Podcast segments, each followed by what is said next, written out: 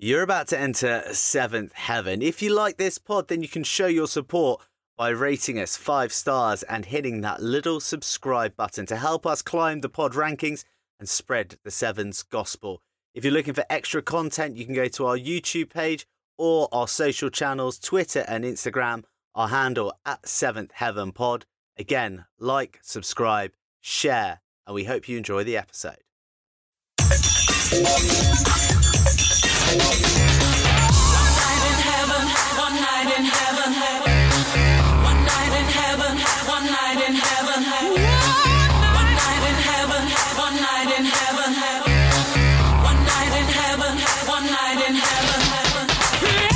The soulful sounds of M People ringing in your rugby ears can only mean one thing. Your celestial one-stop shop for all things Sevens is back open for post-lockdown business.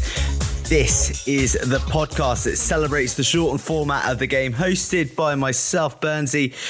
We must kick things off with an apology because for 5 long weeks, you've been Bruno Mars, locked out of Seventh Heaven, without the chat that takes you to paradise. But the wait is over because once again, you've broken the defence to find yourself bearing down on the pearly podding try line to link up with two gods of the English Sevens game. Mitch is here, Chippy's here, you're here. We are all in Seventh Heaven.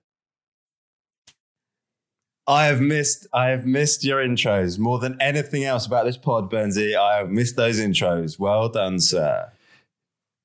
Bernsey, I love how you said you've broken the defences, and we all know how useless sweepers are. So we're just straight at the try line, straight through to the try line. Bernsey, and great pronunciation of my second name as well.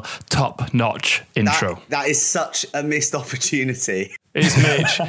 He's going to ghost you into the corner to make the kick harder. If you're running the metaphor, then surely that would be, is it St. Paul? Is he the guy who stands at the gates? St. Paul the sweeper? St. Peter. Which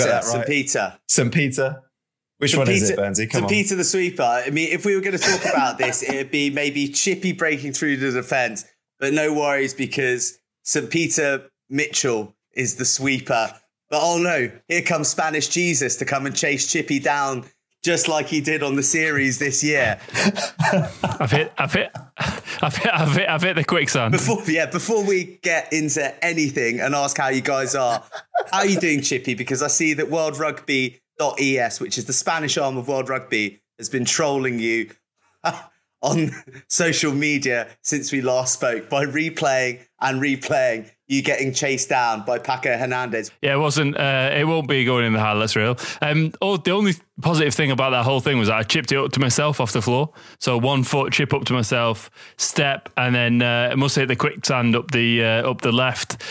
So thanks very much for bringing that up, Bernsey. Yeah, it was just banter. I love that. Chip, I've got solidarity with you. We all know what it's like to get put on a viral clip of us not performing at our best. It's savage, isn't it? Because we all know that most of the time, you're actually pretty quick for a big lad, but you look so slow in that video. Slower than your average. Oh, it's so savage. I know. Do you think it's... I think it was... I'm not... Do you think it's payback? Do you think they're putting that up because it's payback for the fact that Bernsey has marked out Paco as being like this... this guy bringing the game into disrepute after his cheeky hit against Japan in that tournament. Maybe. I think it's just what goes around comes around. There's a picture that keeps cropping up of me and Jake Carter where I'm giving him the biggest fend you've ever seen. And he's got I've got a big hand right in his chops. And he's obviously, I know Jake quite well, but it always pops up. And every time anyone asks me for a picture, like, oh, can you send a professional picture through? I always send that one. So I think it's just the universe trying to give me a little bit back. And I'll accept it. If you hand it out, you've got to accept it. And chased down by the Spanish Undertaker, no less. So, You know, you can take solace in that. But I think it's important though, Chip, when you see that sort of thing, just to make sure you're looking after yourself and your well-being. And we're actually chatting to the right guy in Bernsey to look at that sort of thing. When I spoke to him earlier, he was... I don't want to say balls deep. He was well into his well-being routine.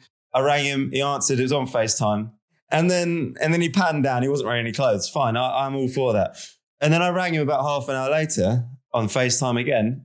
He's in the bath. He's not wearing any clothes again. He's got the bubbles on. He's got his Zen music on. He's got a few candles on. It was lovely. And I just I respected that. I thought he slogged it away. A long, tricky afternoon at school, teaching the kids, setting up games of rounders for the kids. And he's come home, looked after himself, put himself in a good position to deliver on the pod. Epic game of rounders. Epic game of rounders with the year sixes today. One of the teams got one rounder in their first innings, and they were saying, sir, we don't want to bother with the second innings. And I spoke to him about a growth mindset, to always believe, never say die attitude. 28 rounders in the second innings to blow the competition wide open. It was remarkable. 28 rounders. Pep talk. It's the power of words. What can I say? But on the topic of the bath, the reason I'm so zen is because I have a 25-kilo sack of Epsom salts in my bathroom. I buy in bulk so that I can always I don't have to scrimp on the Epsom salts. So that's a little secret from my world for you. I have a little Tupperware, and I always treat myself to 2 scoops, because you know when you get those smaller packets, they're really expensive as well. So you kind of scrimp on the salts that are going in. Because I've got so many, I'm always 2 scooping. So I actually call it a Wesley, named after Wesley 2 Scoops, who was the first contestant to ever complete the eliminator in under 60 seconds on Gladiators. That is so niche. Very good. That's a guy who's been on a few game shows, knows that sort of thing. He is. Because I've got a good story about buying in bulk. Yeah, I'm sure you'll get it in. We've only got 10 minutes here, by the way, for the preamble. Oh, God. This always happens. All right, we got to do... No, hang on. Chippy's got a story about buying in bulk. Oh, Chippy, you've got a story. Don't worry about it. I think it's built up too much. Just give it a spin. Mate, don't choke under pressure. Oh, give it a spin. Yeah, you're going to have to put it in... you're going to have to edit it back now, aren't you, silly bollocks? Just creating work for yourself. Tell us a story about buying in bulk. Speaking of buying in bulk, Alex Gray, former England Sevens, current NFL player, rolled his ankle in training, went home, thought he'd ordered 2.5 kilos of ice because he couldn't walk and he lived on his own in a 4th floor flat. Came back to 25 kilos of ice in his bath from his flatmate, who went out to go downstairs, lug it all upstairs. Everyone called him Eskimo Shag for the rest of the week. Great story. More of them knee slappers when I'm in Dartmouth. Where the girls is half as smart, that's twice as likely to fellate me. One night in heaven, one night in heaven. Last time we said adios to you, we've had to return with a mini-series exploring some less heralded yet fascinating personalities of the game. But with rugby and particularly sevens in the throes of a revolution, we wanted to address the GB sevens conundrum and begin our Olympic run, for which we have some epic guests to mark what should have been the Seventh Heaven summer tour to Japan. But we're kicking things off with a Scotsman, a Welshman, and 2 Englishmen, Mark Robertson and Luke Morgan, are joining us in the clouds to talk all things GB. But just to give a little bit of context to those who might not necessarily be in the know, is that Bill Sweeney, the CEO of the RFU, came out last week to speak about the women's game, the championship, but also about World Series sevens. And he revealed that they'd had preliminary conversations with UK Sport over the possibility of them putting some funding into the sevens programme. Now, presumably, this would be under the proviso that it would be a GB sevens team. Currently, England, Scotland and Wales compete under separate banners until they get to the Olympics, and then they unite to create one awesome sevens force.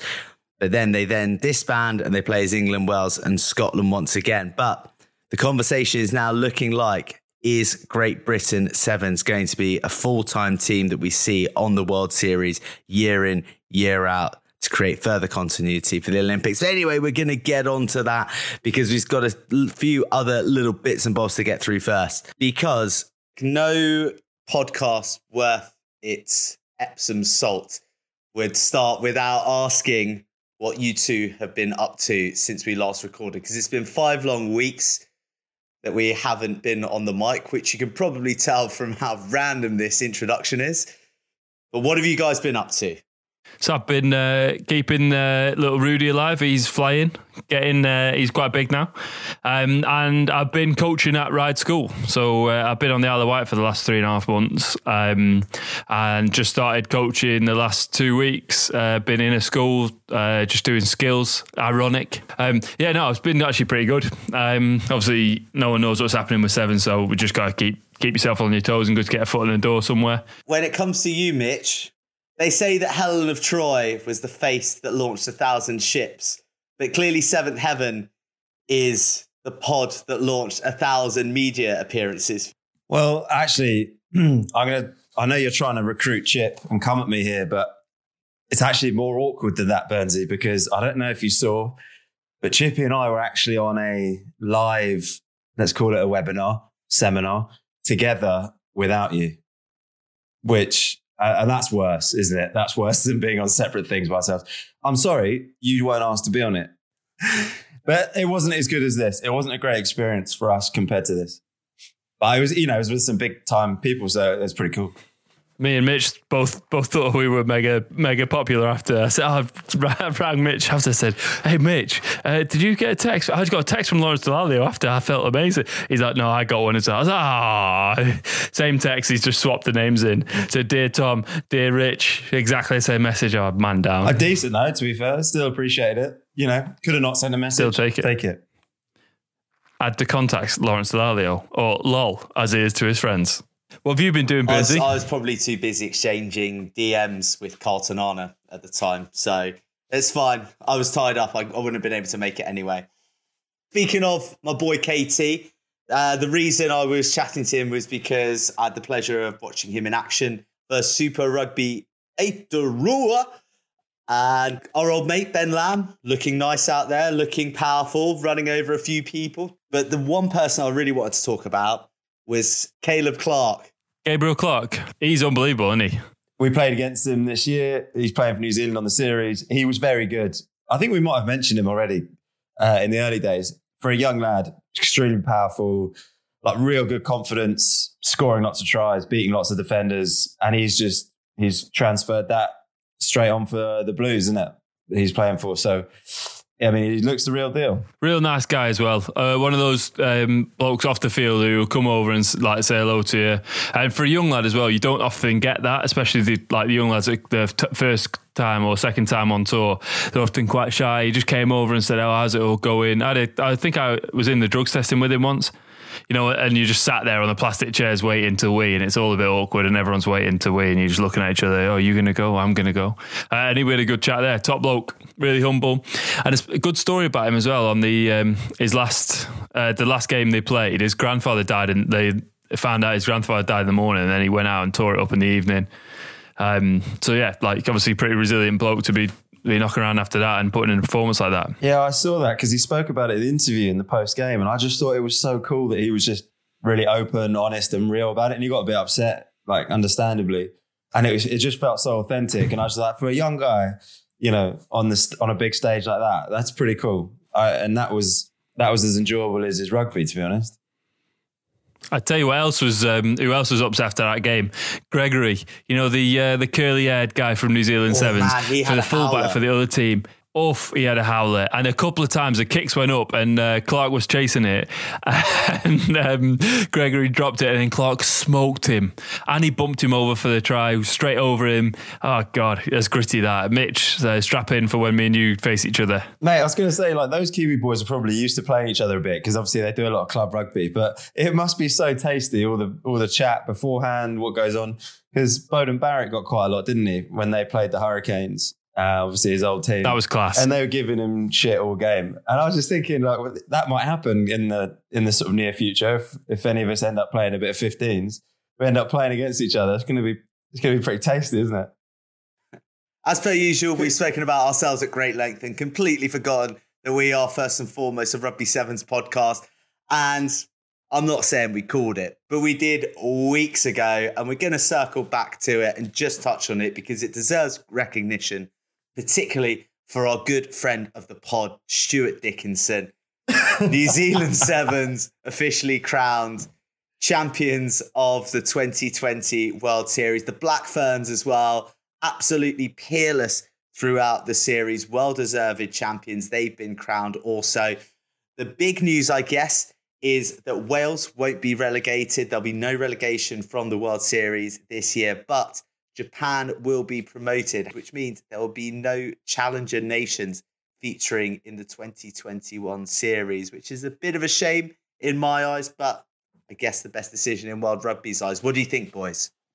You've always been one for the underdog team, haven't you, Bernsey? Because always one for the underdogs. Probably because how you feel in this environment, I guess, when we record. But you know, I fair play to New Zealand. I don't think there'll be many people complaining about that. I mean, maybe South Africa, who were second, but they would have been hoping to have a late charge. But New Zealand looked pretty steady. I can't imagine too much would have gone wrong for them in the last few tournaments. So fair enough with the circumstances. I think it's nice to recognise that. Really pleased Wales are staying up. The big contentious thing for all of this is making it. It looks like it's making it a closed shop, bringing Japan in for the series. The reality is we don't know what next year's series is going to look like, unfortunately, with the virus still floating around. So whether that actually has an effect, we don't know. But part of me thinks it's great because you want the Olympic nation host to be in there, you know. But is it unfair to the sum of the nations? I think it is. It is a tough one because you never know what's going to happen. Like, that's the beauty of the Challenger Series. Like, you never know who's coming out. And Japan won that tournament, didn't they? Score in the overtime when it was 0-0. They won the tournament 5-0. 5-0 after extra time. So it wasn't like they were smashing teams. So who knows what could have happened, but what's done is done. There's no point dwelling on it now. Yeah, fair play to New Zealand, Mitch. It's not like they fluked winning tournaments. They were consistently in the finals and consistently one of the best teams this season. So tip of the slipper to New Zealand. Yeah, I'd say no arguments to New Zealand. I would say one thing though, that making Sevens a bit of a closed shop for 2021 goes against all the goodwill and desire to elevate the emerging nations in the World Rugby chairman elections that we recently underwent, but c'est la vie. But having said that, Japan were basically a core nation on the series. I think Korea was the only other team to feature, and they were run over in Los Angeles. Right, let's get our guests on, shall we? One is of the rarest breeds of Scotsman on the planet, a man who's tasted victory and lifted silverware at Twickenham, having mastered the London Sevens in his final years representing his nation that he scored 48 series tries for, but capped his career alongside those English foes in a GB jersey winning Rio silver. While our other guest is a Welsh winger who crossed the try line no less than 44 times in the 2018 series. That's only 4 shy of what our other guest achieved in his whole career. And were it not for cruel injury, he'd have likely been on that plane, bringing back an Olympic medal also. He's now tearing up trees for Ospreys and has a Welsh 15s cap to add to his many series bows. Luke Morgan joins Mark Robertson in Seventh Heaven. One night in heaven, one night. How's the podcast going, anyways, chaps? It was all right until now. Hey, no bad. Well, Mitch asked me to do this about 2 days ago, so I was literally, the past 2 days, that's all I've been doing is watching podcasts, so. Well, firstly, I'm going to come out of a slightly different question to kick it off. Do you lads miss it? Do you miss a bit sevens? I know, Robbo, you've moved on from playing, and Mogsy, you're doing 15s, but do you miss the seven stuff? Yeah, you do. It's probably the question I guess asked, all the time, like from players, coaches, do you miss sevens? And it's something you do, yeah, you miss. It might be odd, but you miss the flights, you miss going to the airport with the boys, you miss the long haul flights, obviously the weather helps, stuff like that. And just playing in the crowds that we did, Dubai crowds and the night games, stuff like that is pretty special. Like, you can't really explain it to people really, but yeah, you definitely miss it. But I think I got to a stage in my life where, I kind of just wanted to move on, try something new, and went into a 15s game then, so. And you're crushing it, mate. Worked out all right for you, Mogsy. I taught you. See, since that GB camp, Mogsy, I taught you all you knew, but I told you, just listen, if you slam the brakes on real quick and come back inside, then you do all right. Definitely scored a couple of tries against you boys like that, didn't I? Hey, not... thank God I wasn't on that. What about you, Robbo? Mate, it's a funny one. The thing I don't miss at all is the training. Towards the end, I hated the training. Like, because sevens is so different that you have to get used to just being in utter pain, like physically, in terms of lactic acid, whatever. You're always going to the max. But probably the thing that I miss that you don't get working a normal job now is the not knowing. So, you know, you go into a tournament, you've maybe done your preparation for your 4 weeks, and the excitement of not knowing how it's going to go. And, you know, obviously as a Scottish team, it goes low a lot of the time, but we were fortunate enough in the last few years, especially, to have a lot of good tournaments, and you miss that feeling of coming off the pitch, having had an absolute belter or a shocker, you know, and that those emotions. You obviously, it's not great when they're low, but I don't think anything can replicate sort of winning. You know, winning a big game, or like even playing against you boys. Always really enjoyed playing against you boys. We were fortunate in the last couple of years to get a fair few scalps as well. But, you know, that's what you miss. You miss the winning, but you also miss the losing and the coming back from that a little bit. You were part of that team, the build-up throughout the years of that Scotland team that you were a part of, with some like really good players coming through and like coming right into your peaks just before the Olympics and in that Olympic year. What do you reckon it was that made you guys tick, like on the pitch? What was like your point of difference? And then a second question is, what was it like playing against the English team? Because whenever we played against you, you lads looked like genuinely like a different outfit. Your puggy was right up, you're flying into everything, and you just looked, and I'm not like just saying this, you looked like a step above where you were in any other game. So what kind of, can you put your finger on what it was? I think the year before we won the first one, probably the biggest difference were just different coaches, mate. You know, we were doing the same thing week in, week out, and not really getting any changes, but the guy Callum McRae and Nick Lumley, S&C coach, put real accountability on us. So we never really had KPIs, like objective KPIs and something, and to hold ourselves accountable before, and they did that. But also, the old saying might not like in the podcast, but you can only piss with the cock you're given. You know, and in terms of we were given some good ones towards the latter end of the season, in terms of we had some cracking players with us, you know. George Horn being one of them. We had Damien Hoyland the year that we won, the first year that we won. But I think that was the biggest problem initially, when we obviously had a fair few victories against you boys. I think we put too much emphasis on the emotional aspect against you guys, whereas in the last year, it became like any other game. You know, it wasn't. We didn't get too excited about it. It was just England were another team, and you just approached it the same way as you did any other team. And I think that's why, especially at the start of the season and towards the end, we got a lot more consistency. And obviously we were in semis and finals and won that last tournament. But we talked about the emotion. I don't know what you guys think about it, but the emotional roller coaster as players is what you want to get away from, and you want to stay on that sort of, that level-headedness, because it's already such a brutal weekend, the sevens. You want to conserve as much energy as possible. And going back to for example, the French, or even the Welsh, like, I don't know what you think, Mogsy, but the Welsh and the French are kind of like that a lot. They'll have a big win, and then they get too excited, or they come down and they have a bad loss, and they get really excited and have a big reaction. But in sevens, you can't afford to do that, because you've only got an hour or two between games, and you can't get back to that same level. That's my opinion. Yeah, I think that's something that we suffered from. It was just a roller coaster, you know, like we'd have like one good game kind of thing, and then you're back out playing in like two hours or something, and it's trying to get back up to that level. And then, you know, that's the game of sevens, I suppose. It's no guaranteed winner, is it? Like, especially like Spain the past few years, like they've been coming through and they've been doing great. You know, you wouldn't really expect them to be doing good, but some quick lads there though, Mogsy. So sore subject there, Chip. But yeah, I think it's like what Robbo said, just that roller coaster. You know, it's like, say you've got 2 hours between games, and it's just trying to get back up for games, and, you know, try and get the wins, and it is like a roller coaster of a weekend, but something you do miss. So something you mentioned, Robbo, already, a couple of those guys you played with and coming into the nitty-gritty conversation, that, which is the reason we've asked you to come on the pod, is that some of those boys that were in those teams, Robbo, with you, have gone on to play high-level 15s and various, you know, in Scotland and abroad as well. And Mogsy, you're obviously case in point, someone who's done 7s with Wales and gone on to 15s. So let's get bang into the nitty-gritty of it.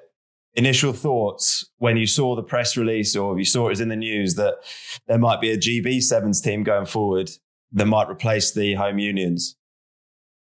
Yeah, I mean, obviously there's pros and cons of it, really, but I think coming from, you know, Wales Sevens and having so many boys that have gone into 15s and used it as a stepping stone, or, you know, perhaps been there for numerous years like myself, it's a bit of a shame, really, because you've got boys that have come through, and it's such a big... It's a learning curve, you know, like I went into the Seven system when I was like 19, 20, stayed there for 5 years. And I can honestly say, if I wasn't in that Sevens program, I would never be where I am now. Like, it's given me so much confidence, skill level, speed, you know. So when I heard that, I was a bit like, yeah, it's a bit gutting, you know. It's a bit like, and obviously squad sizes where you might be taking regions, Wales, Scotland and England, where, you know, you've got 20 or so players or whatever down to one team. So there's going to be so many boys that are on that verge of being in that GB squad or not, and they're going to be missing out, which is a bit of a shame, to be honest. But yeah, I think that's a massive valid point, is how do you actually increase the player pool if you're going to make a GB setup, yeah. Because you don't want to create fewer players playing the game at a decent level. So I mean, the way I envisage it, and there are so many ins and outs to this, we won't be able to answer all the questions on this pod in the next bit of time, but why can't we still have home union Sevens teams that operate maybe in FIRA, other competitions that go on during the year, and maybe not all year, because those boys probably combine it with some 15s as well, so you're kind of having that development element for them as well, and it stays within the union pathway, but you've still got an elite GB team, and then that GB squad gets fed by those kind of home union Sevens teams. It's a tough one, isn't it? Where do you put the elite GB team? Do you put them on the World Series? And then do the Wales, Scotland and England Sevens suffer by not being able to perform on the higher series or not? Or do you put them in every couple of tournaments? And then what's that do for leagues, like rankings, and what's that do for consistency of team? And it's a tough one. And Mogsy, like your point on the not getting played, I think that's what kind of worked so well for us in the lead up to the last Olympics, was the two teams. The two teams allowed that whole squad to get game time, to be playing, to be seen, to have an active part in your own selection. So that's why the lads who got picked because they played so well and because they had the opportunity.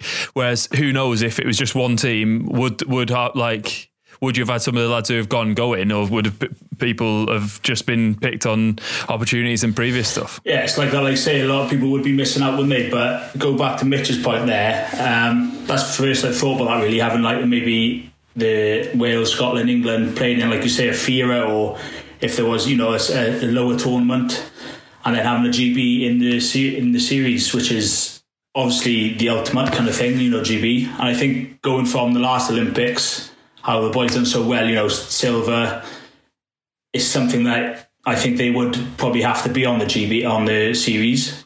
Yeah, I think that would definitely be something that would probably look at, like, in potential if it did happen. And like you say, you've got that big goal then to try and get in the GB squad.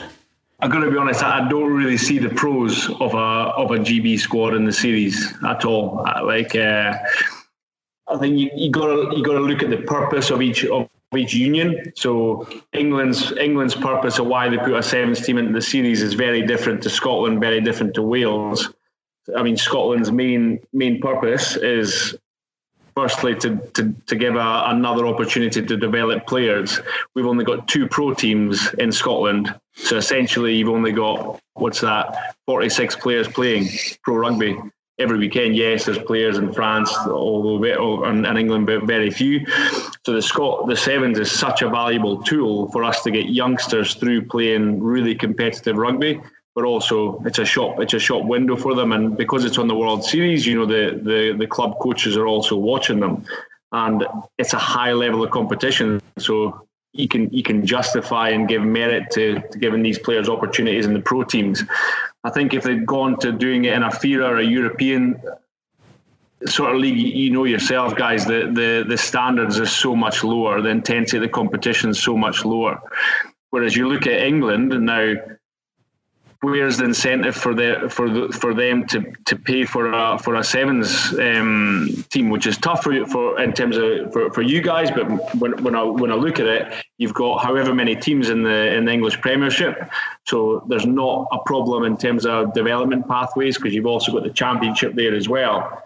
So from an English perspective, in terms of the union, I think they see the GB is an opportunity for us to still develop our best English sevens players, but it's being paid for by Scotland, England and Wales. Whereas Wales are probably more similar to Scotland. You know, it provides another opportunity where they've just got the 3 or 4 teams. It's another pathway for players to express themselves and maybe find some hidden gems. But I think that's where England are getting it a bit wrong. Like, I feel like England should be pushing it more for younger lads who aren't getting that opportunity in the first team squad. So lads who are sitting in academies who are like Bogdy, like you, and you started 19 years old. How many people had you played in front of when you were 19? Like 100 down the, and then you're going to Hong Kong. You're playing in front of 50,000 people. Like, you can't do that in the A-League. You can't do it in the Championship. And there's only one way to see if a player is going to crack under pressure is by putting him in that scenario. So I feel like that England should be flooding young academy players into the sevens just to make them more professional, get them out on the big series, as you said, doing similar to Scotland, and then pushing them back out and not have that sevens as a rolling in and out, have it more fluid rather than, I kind of think, obviously me and Mitch have been in the programme for however long now, 5-6 years for me, a bit longer for you, Mitch, but I feel like we're the people who have been keeping the programme together, but I feel like there should only be a couple of us and then she'll be in and out for the young lads, just the development. How many, we were chatting before on Bernsey, what was it? How many people had come through Wales and Scotland sevens that had played internationals, and we were struggling to name 2 or 3 that had come through recently in the recent years that had gone on to play for England. Yeah, we're trying to brainstorm. Jack Clifford, obviously, other than Rory McConaughey. That bloke Rory, yeah, God, yeah. Our top list now. Rory McConaughey. But he's Scottish anyway. He'd have made the Scotland team years ago, you know? Yeah. Easy. One night in heaven, one night in heaven. Is there something in the ability to develop players within a GB setup as well? I guess that would be my question. Now, I think obviously there are fewer players who would be involved.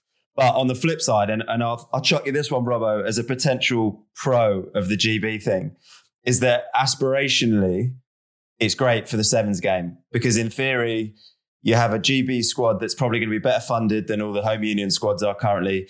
In theory, it's going to perform better in the World Series. So potentially your World Series tournament winners, medal winners at the Olympics, things like that, which is going to put the sevens game in a better light in Great Britain. Draw higher caliber players. Young boys and girls would be like, I see that and I want to be a part of that success.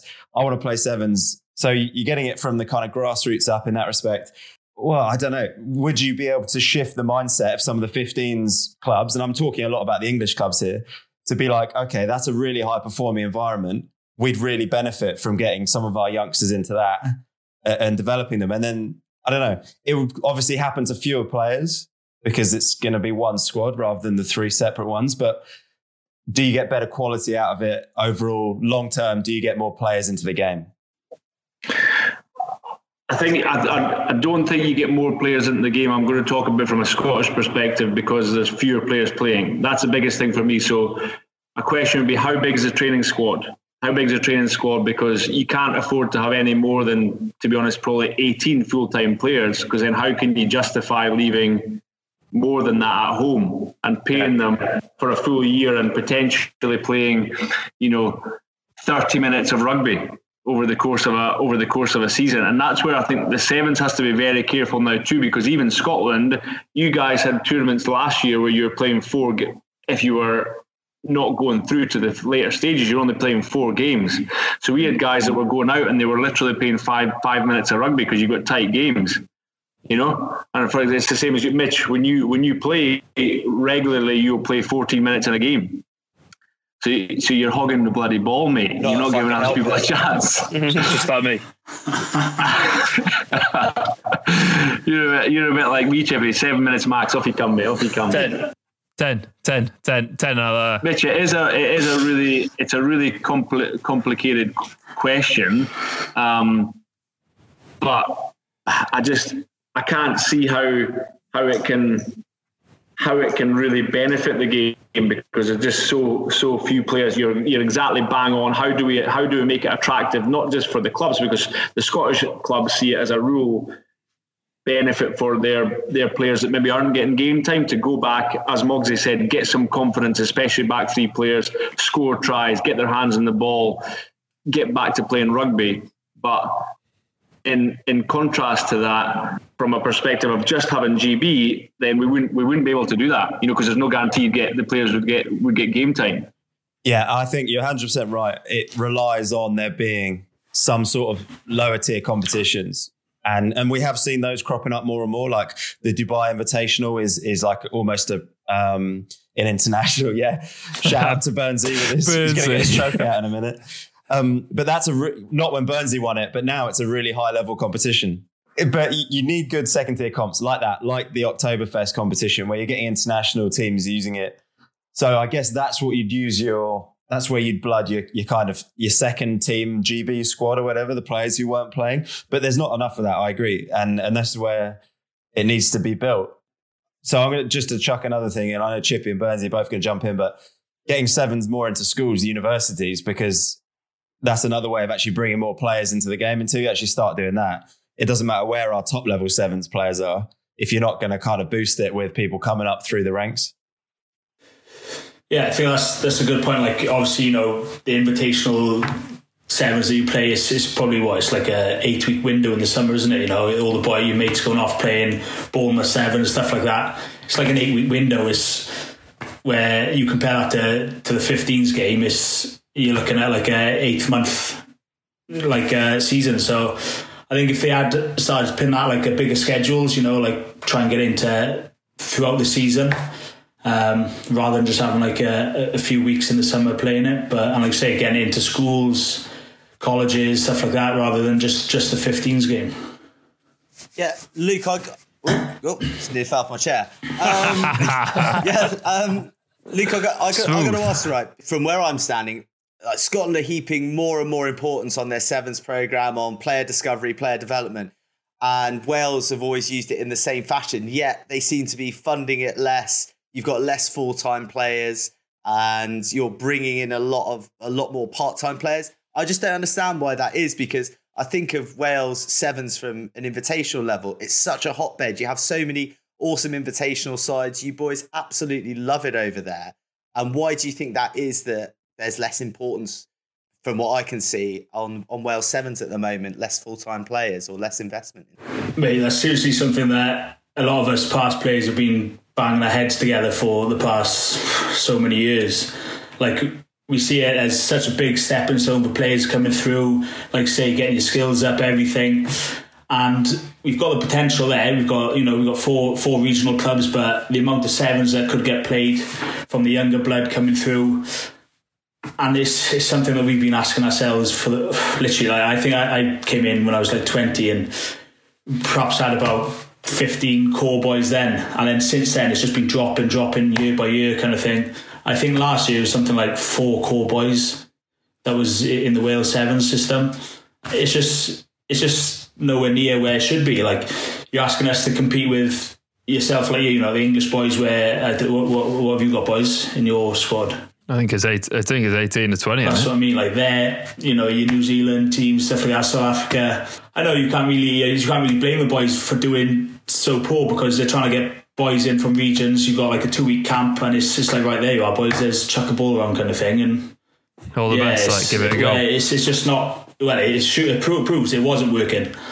For over the past 2 or 3 years, it hasn't been working, and that was purely one of the reasons why I came out of the sevens game, really, because I saw where the Welsh system was going in regarding sevens, and it just obviously wasn't very good. So I just don't see why they won't progress it and put more funding into it and see where it went. But it's a shame, really. Did you see that pattern, Robbo? I mean, I know that you were involved when they almost canned it completely, the program up in Scotland in the SRU. Did you see like the ebb and flow of like investment in the program? What was that like? Yeah, I think it's a balance, mate, isn't it? I think that's a thing at the moment. You look at the Welsh, for example, and you can understand why they're doing it. They're popping as many players in as possible to give them that little bit of exposure.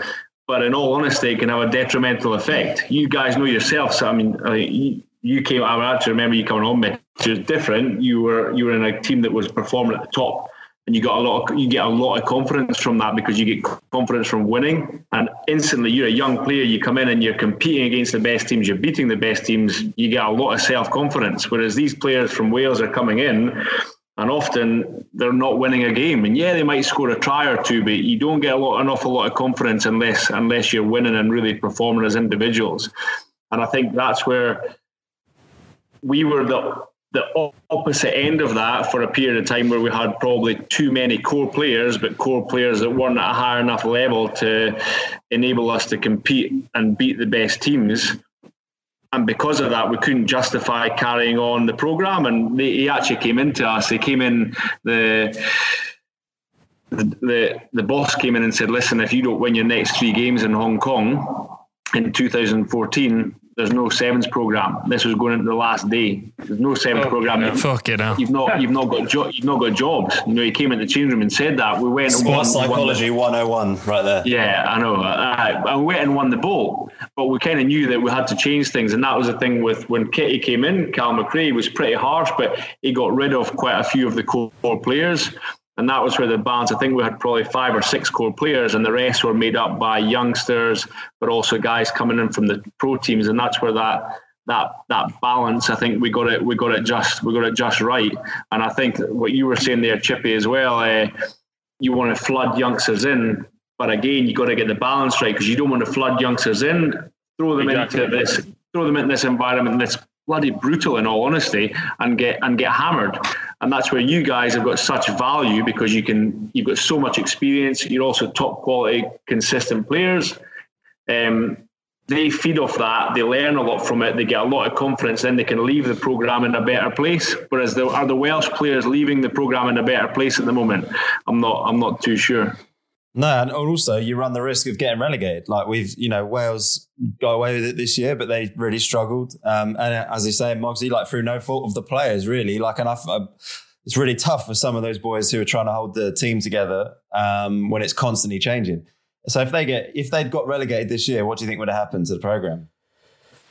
Honestly, yeah, I think it would have been scrapped, to be honest, because I couldn't see them, the WIU funding money to play, like say playing the FIRA and stuff like that. And if I'm honest, I couldn't imagine the boys, you know, like Luke Trehan's, obviously he's got a doctor certificate and all that, so I couldn't see him thinking, I'm going to dig in for this year now or the next 2 years to try and get them back up, because why should he sacrifice that when WIU aren't really sacrificing the money where they should, really. So yeah, I think if they did come out of this year, then I think that would have been the end of it, to be honest. I would have think they would have scrapped it. Seems so crazy with success stories like you, Sam Cross, Corey Allen in recent years, for them to then not recognise the good in it. There's so many lads who've played for Wales who've come through the sevens. So many boys. Loads and loads. Yeah, over the past, 5-10 years that it's been there, there's probably bloody 20 odd boys that have come through and played higher levels, kind of thing, So just coming back to GB, and Scott Hastings this week said it's Barbarians ethos. They come together and they can still match other teams. I want to ask you guys, do you think that the success that the GB team enjoyed at 2016 has warped people's perceptions of what can be achieved? I think obviously the success that they had in Rio, obviously, it's first thing you think, they've come together once and they've got a silver and they've done so well. Like, what's stopping them doing that again, kind of thing? Why can't they do it again? Yeah. Yeah, I think that's got a big factor in it, to be honest. Like, obviously, if they came, didn't even play, so nothing back in Rio, then you'd be thinking, well, what's the point? You might as well just keep these three international teams and just let them plod on as they are, or whatever. As players, and Rob, I want to get you on this, and I'm not going to try and drag you into saying it's a good idea, but purely as players, surely, like, we all experienced how high the standards were during that training with all the combined squads, the best players in Great Britain coming together. Like, don't you crave that as a player, being part of that and knowing that that could be something that competes for gold medals in Olympic Games, on the World Series, wherever, and being part of that all the time? I don't know, mate. I thought it was really, really special, and probably more so there was the six weeks leading up to it. It was so, so unique. And that's where, I mean, sport, it's not an exact science, it's an art, isn't it? And it's so subjective. We could have had like 4 years preparation with the same team, and we might have been knocked out earlier. We might not have performed as well. And that's where I have to say, I thought Simon, like, he thought about so many things in the lead up to that. Even his preparation, the little meetings that we had, and putting on the board in terms of all the perceived negatives of the squad. If you remember, he put all the little highlights, newspaper articles showing all what people had said, the negative comments about it, and he turned them all into positives. He showed the strengths of each individual. He talked about how are we going to react if you're not selected in the squad because we've got to play another tournament. He turned over like so many stones to make sure he covered all the bases. And I think that it was so competitive, as you'd said, Chippy, beforehand on that lead up. Everybody was so game hardened and robust, but ready to play and champion at the bit because they'd had this opportunity. So I think the recipe that and the preparation, I think mainly due to Simon, that created an environment that was just, it was destined for some sort of success anyway, and big victories in my opinion. Rob, are you fishing for a job as the head S&C coach with GB if Simon's head coach? Nah. I'll tell you something. If we did, we wouldn't be doing a Bronco every Monday morning. No chance. That Bronco every Monday morning. I didn't have I couldn't sleep during the bloody weekend. Horrendous. Just hanging. And what about, by the way, Nort's put up saying that he did a 5K in 21 minutes. That is absolute rubbish. He was last person and those Broncos in that summer. Bernsey, coming back to what you said, because I got drawn in to that comment because it was on Twitter, wasn't it? It got put out, the Sky clip. And I replied to Scott and I was just like, look, I don't think that's the case. I don't think that's a valid argument. There are loads of valid arguments of why GB is not a good idea. But I don't buy into the argument, which I know you're kind of getting at there as well, Robbo, that I think now we've moved on from Rio. Rio was the first time, and there was an opportunity for GB to get one over on the other teams because we had a very unique preparation. And I think, and as you say, Simon did an amazing job in delivering that. But I think teams are wiser now, and the top teams that have the backing will benefit from the 4 years building up. They will benefit from having a year leading in on the series. They'll manage their squads properly. They'll understand about, throwing players in from 15s late and things like that, and its pros and cons. And especially if GB don't have that opportunity to play together, like you said, Chippy, which was so valuable for us, wasn't it? Like playing those 4 tournaments, whatever it is, was awesome fun as 100%. Well. But such good preparation. We were the best prepared team there in terms of match time. That won't happen every year. In fact, I don't think it probably won't happen again.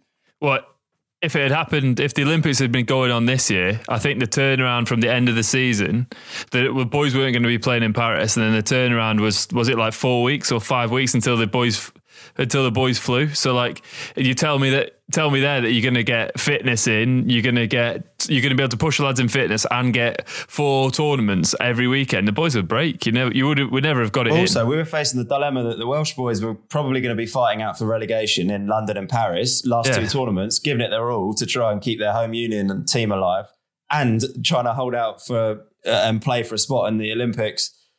Realistically, probably not wanting to play those last 2 tournaments, or at least not both of them, risking injury late on, fatigue and stuff so close to the games. It would have been a bit of a nightmare for loads of players. Yeah. So, Mark, just leaning on what you said about how unique and how special that build-up was to 2016, What is the pinnacle of a 15s player's career in the home unions? It's playing for the Lions, isn't it?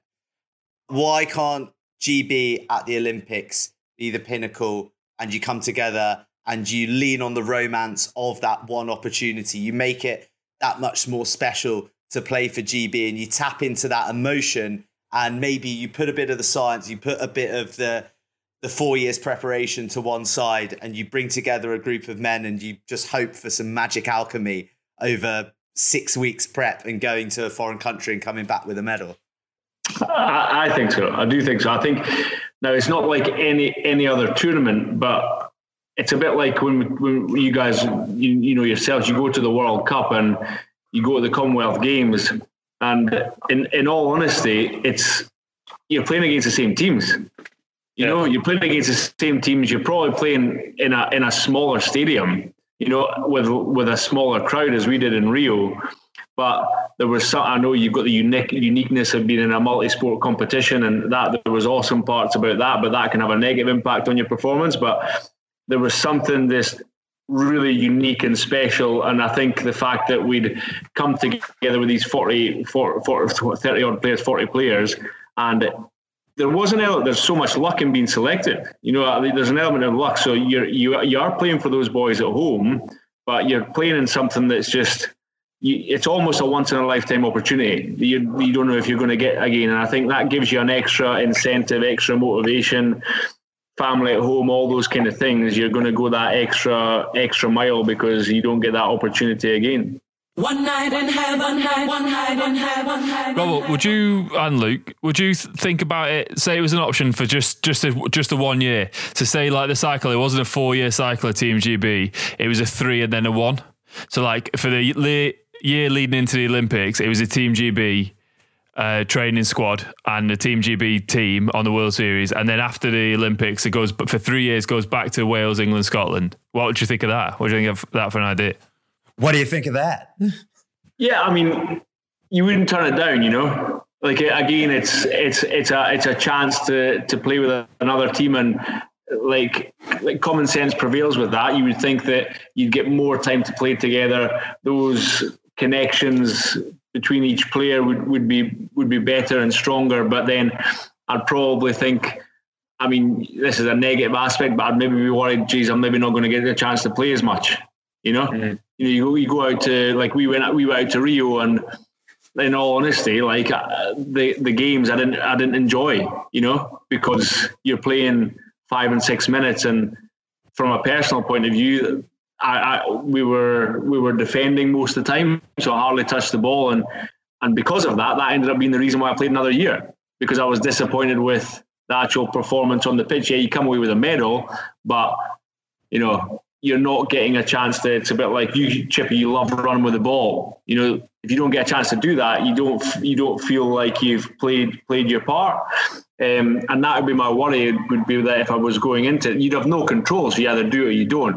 And you'd have to buy into it and go to it. But I'd be worried about not getting the chance to play the minutes I'd want to play to get myself playing the way I you know that you can play.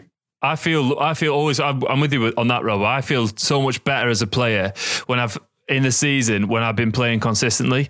So I'm playing in most games, like every 9-10 minutes in most games, and then coming off, and I feel like I just get my touch and feel better, and maybe that like then I wouldn't give a fair representation of myself if I'm in a team where it's like, oh well, like we go back to the last Olympics, so it was like me and Rodders like going half and half, like I'm getting 7 minutes, and then you've got to think about the mental element. Are you trying too hard in those 7 minutes? Are you doing your own game? Are you giving yourself justice? And sometimes the game doesn't go that way, does it? You don't get the ball, you have to defend, and yeah, you don't get shot. Yeah, it's a good point.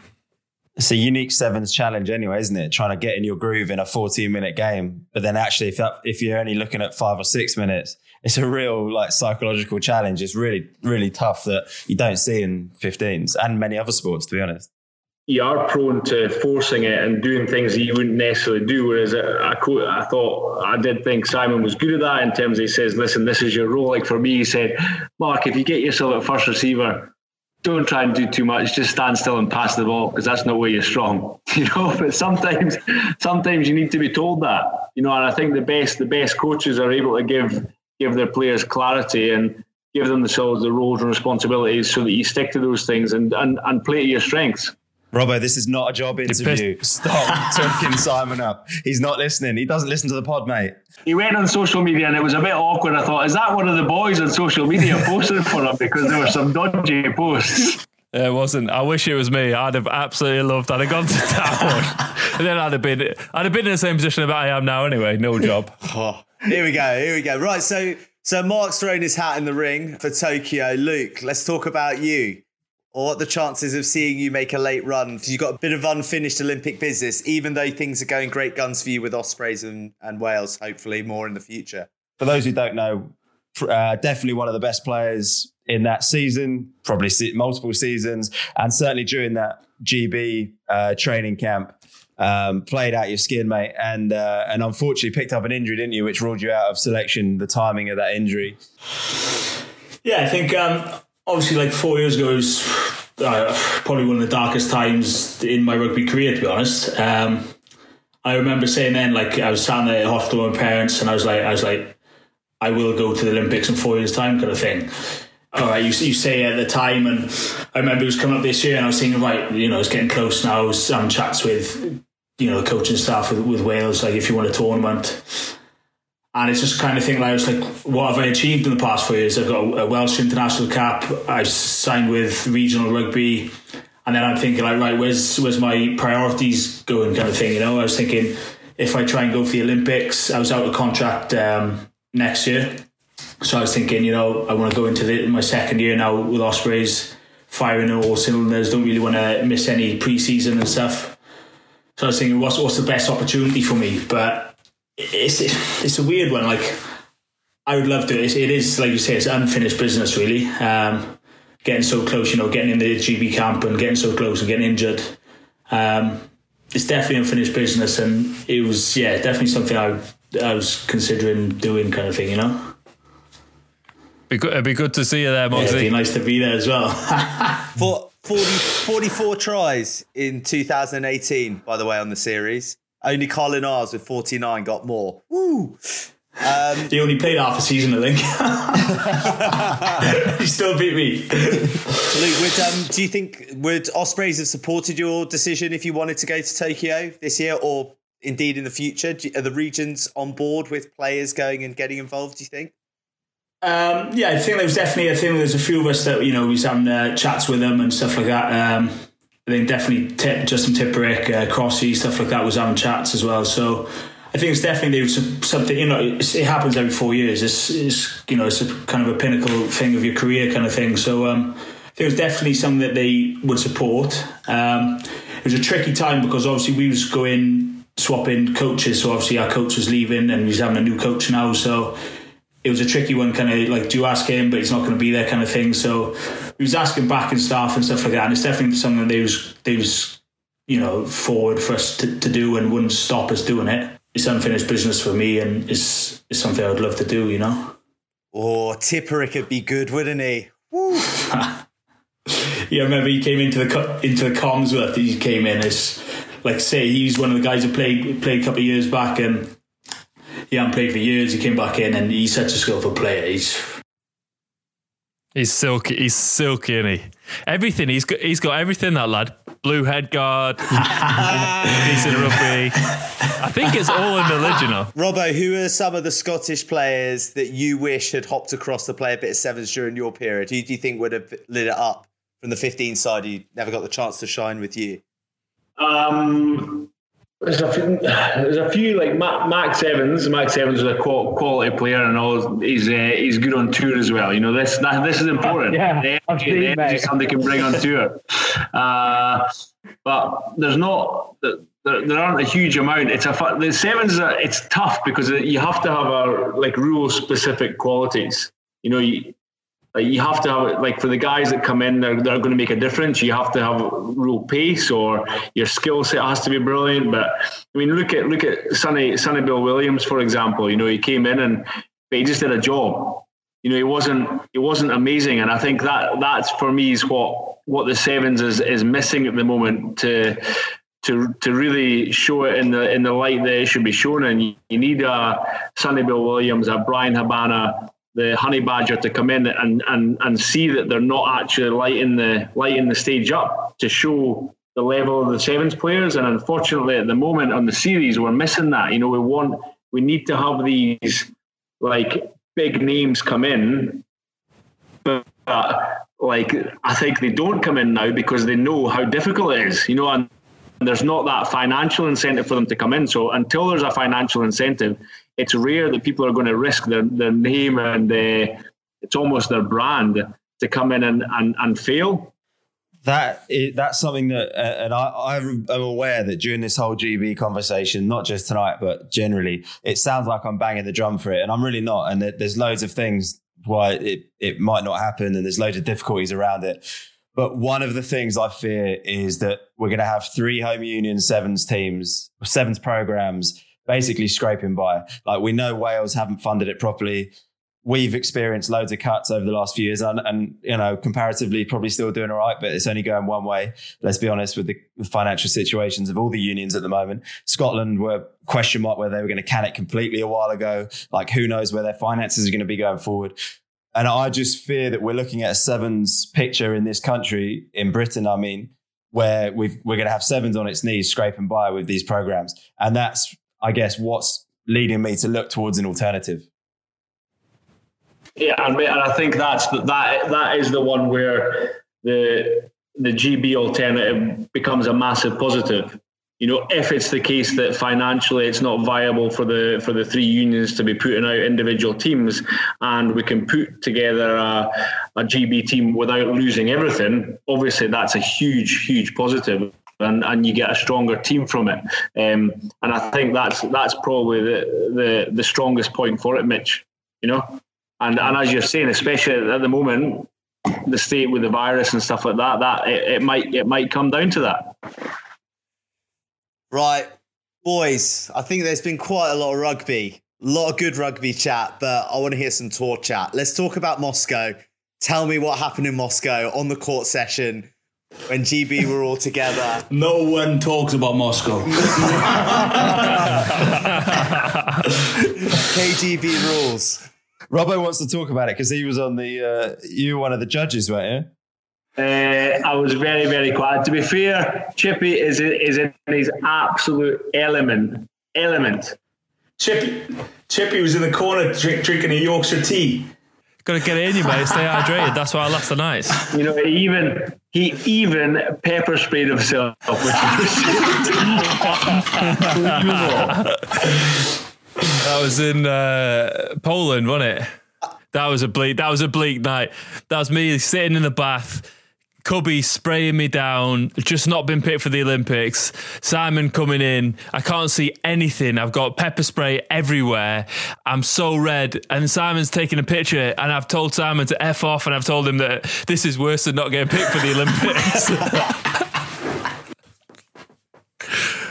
Oh, it was bleak. It was bleak. Do you know what, though, I think that image of me in the airport, yeah, the next day with the sunglasses on, I think that'll resurface in a couple of months. We'll get that on the Seventh Heaven Instagram. For you boys, the Scottish and the Welsh boys in the minority, was that a pretty special time coming into quite like a heavily laden England environment and making your mark? Yeah, it was. You know, obviously, like, when you're on the sevens trips, you know, you're all staying in the same hotel, but you don't really mix with each other. So, you know, you're all kind of with your own teams and stuff. So, you know, you obviously had the chats go there, here and there kind of thing, but... yeah, I think it was absolutely key. We played that first tournament and then everyone was literally just on the piss, and I think that's one of the best ways to get to know people. And, you know, within minutes it was like banter flying around, wasn't it? And it was something special, you know, like literally everyone just bonded straight away kind of thing, and wake up the next morning and then everyone's just chilled out with each other, and it was a special time, really. What was it like? Yeah. When we first came in, remember, it was awkward for 5-10 minutes. Yeah. You boys, the Scottish lads are just fucking... You had a ball to yourselves on the other side of the pitch, not talking to anyone. Hey, fuck these English bastards. Let's go home. I'm not dying for these bastards. Then you had it was the misconceptions that you have of the boys, that, as you said, you played against them for so many years, and there's like, all right, mate, that's about it. And I thought Mitch, I thought Norton was the quietest guy in the world. Genuinely, I have never, ever met somebody louder than Dan Norton and more annoying than Dan Norton. But he's got this ability that he's got this little bit of likability that stops everybody from knocking him out. Rodder's pinned him against the wall once, did he not? But geez, that's the biggest misconception I've ever had. What was your best memory of that like GB build-up period then? Chippy having a scrap in training. We're not talking about fists.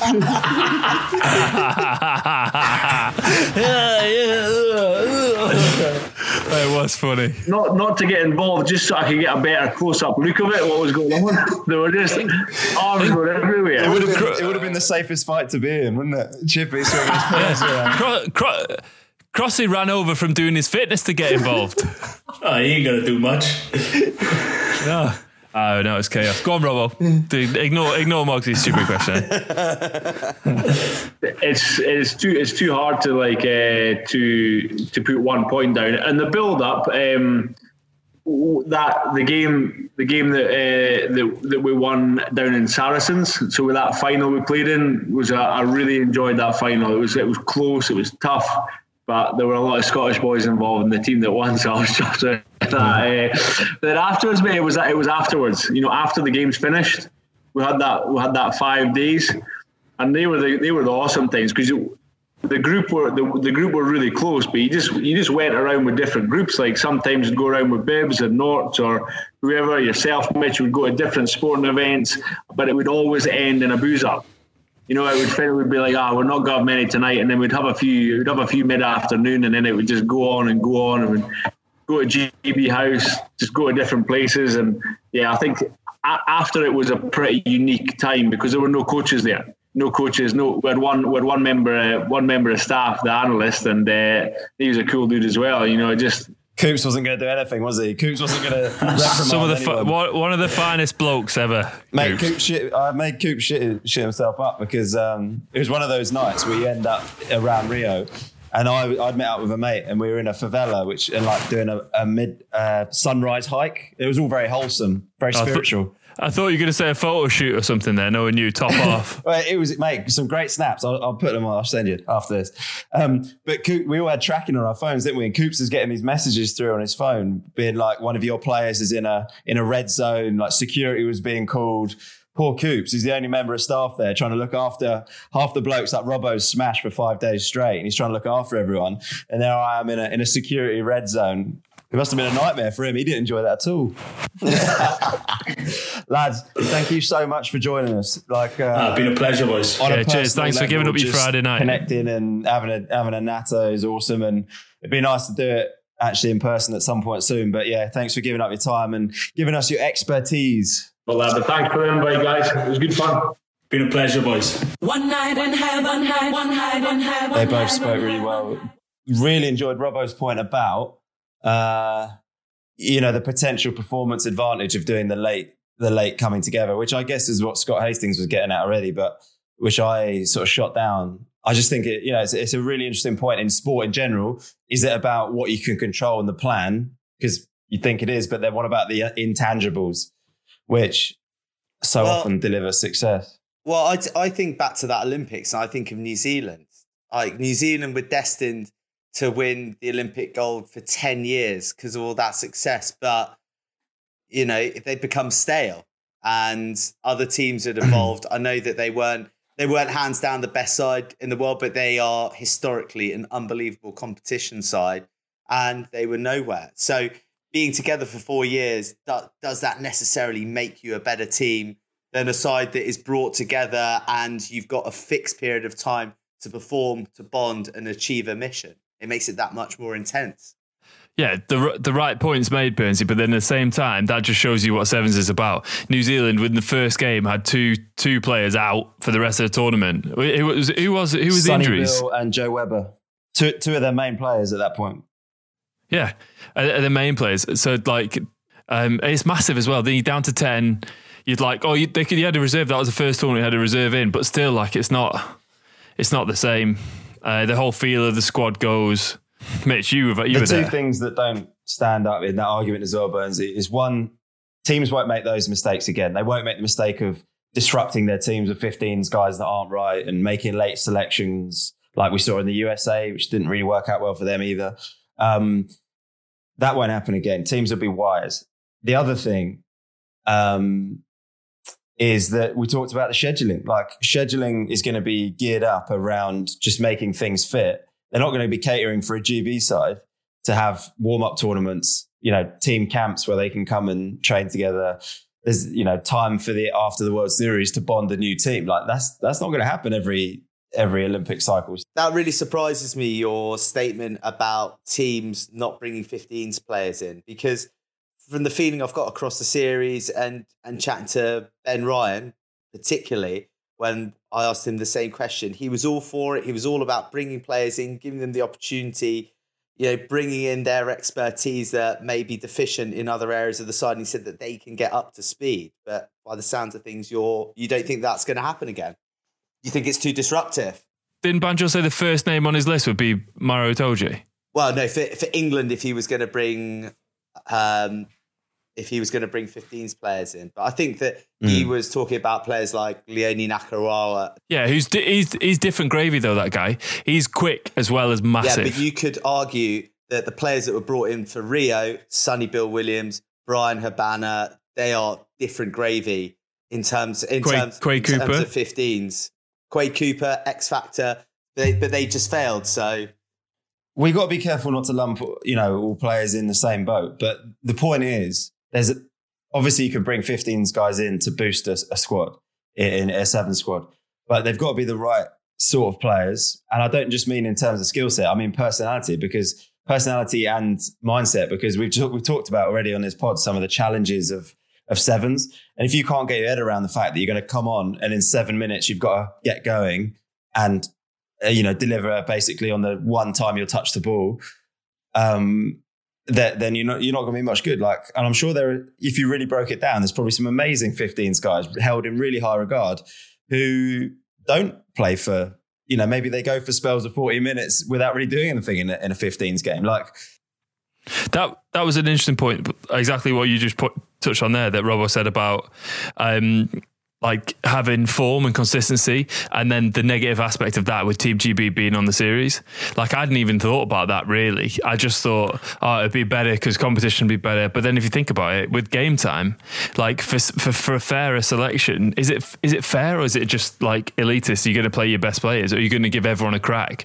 Like this year, like someone like Benny Harris, would he have got the shot to play if we had, like, going back to like 2016 squad, say Benny Harris was back then, if you had Rodders, Sam Cross, Robbo, Shaggy, who else were the props? Like that's like me, like knocking around, like not being big-headed. Like would Benny Harris have got a game ahead of like Robbo? Probably not. Yeah, it's a good point. I guess the counter would be, could a Benny Harris be blooded on FIRA, on Oktoberfest, tournaments like that, invitationals, Dubai? You know, and maybe he progresses quicker, like, you don't know, because he's getting more confident. And actually, Benny's done really well. And to some extent, he's quite an exception in that respect. Not saying that we haven't had other youngsters who have gone well, but, you know, often you see youngsters, as Moxie touched on for Wales, with those boys who are going in, they're losing regularly, you know, and they don't necessarily flourish because they're not necessarily given the support. This whole discussion with Robbo and Luke has really sparked a lot of thought in me of something that I felt that I'd made a decision on. The argument that there would be more consistency, players will have played together more if there was a GB side for the 4 years in between the Olympics. That might actually be incorrect, because you say the FIRA tournaments, you have England, Scotland, Wales, and you have young players playing in there. But how many opportunities are they then going to get in the main big boy team? Do you end up chopping and changing the GB side across tournaments to give all these players the best opportunities against the top opposition, and therefore in a perverse way end up not playing together as much? And then also that strategy means you're basically writing off the series for 4 years with the sole purpose of the goal of the Olympics. And A, I don't think that's right. And B, if it goes wrong at the Olympics, then that's 4 years wasted. Yeah, I'm not sure you'd end up with that, because I think in the year building up to the Olympics, you end up with a rotation. So you end up actually probably quite a few of the squad playing decent minutes, because you don't want to have the same 14 playing every tournament going all the way through on the Olympic year. So that's different, because you probably rotate with the Olympics being the goal. Before that, I think you have... I don't see why why you wouldn't have the focus on that year, whether it's a World Cup year or World Series that you're going for. You just go all out for that. What a conundrum. It needs to be backed up by, if you're going to do this, it needs to be backed up by some sevens elsewhere, like some good level. I mean, obviously the ideal scenario would be a domestic league. Like if you had a domestic league of sevens that was good level. Well, exactly. Link it up with the clubs. Have like a domestic sevens league. You don't have to play every week. Like, you know, just have it consistently running so the boys are getting sevens time. That's a no-brainer for me. And I don't know why the clubs don't see value in that. It's probably the money thing again, but... It's a really good chat though. It's a good chat to have. No, it is true. The uncertainty of everything at the moment is just summed up in this whole debate, really, isn't it? If in the supermarket analogy of rugby union, me and Mitch and yourself, Bernsey, when you were playing, are shelf stackers, and we're waiting for the chief exec. Like we're chatting through shelves about what we think should be the best way to do it. But at the end of the day, we have no say. No one listens to us, and it's going to happen regardless. So we'll see what happens in the future, eh? One night in heaven, I want to hear from what other people think. I think there are more voices on this, because all the time people are coming up with different valid reasons of why certain causes of action should be taken. So it'd be good for people to get in touch, give us a shout. Righto, boys, it's Friday night. We've got lives to lead, or at least we'd like our listeners to think that we've got lives to lead. So that's us for the comeback episode of Seventh Heaven. We'll be doing the GB discussion hokey cokey until next time, when we're going to be bringing you another special guest to enlighten you a little bit more about the game that we all love. But until then, from all of us in Seventh Heaven, it is adios. Silly. Bye. That was super weird. Bye, bro. It came out way weirder than I thought it was going to be.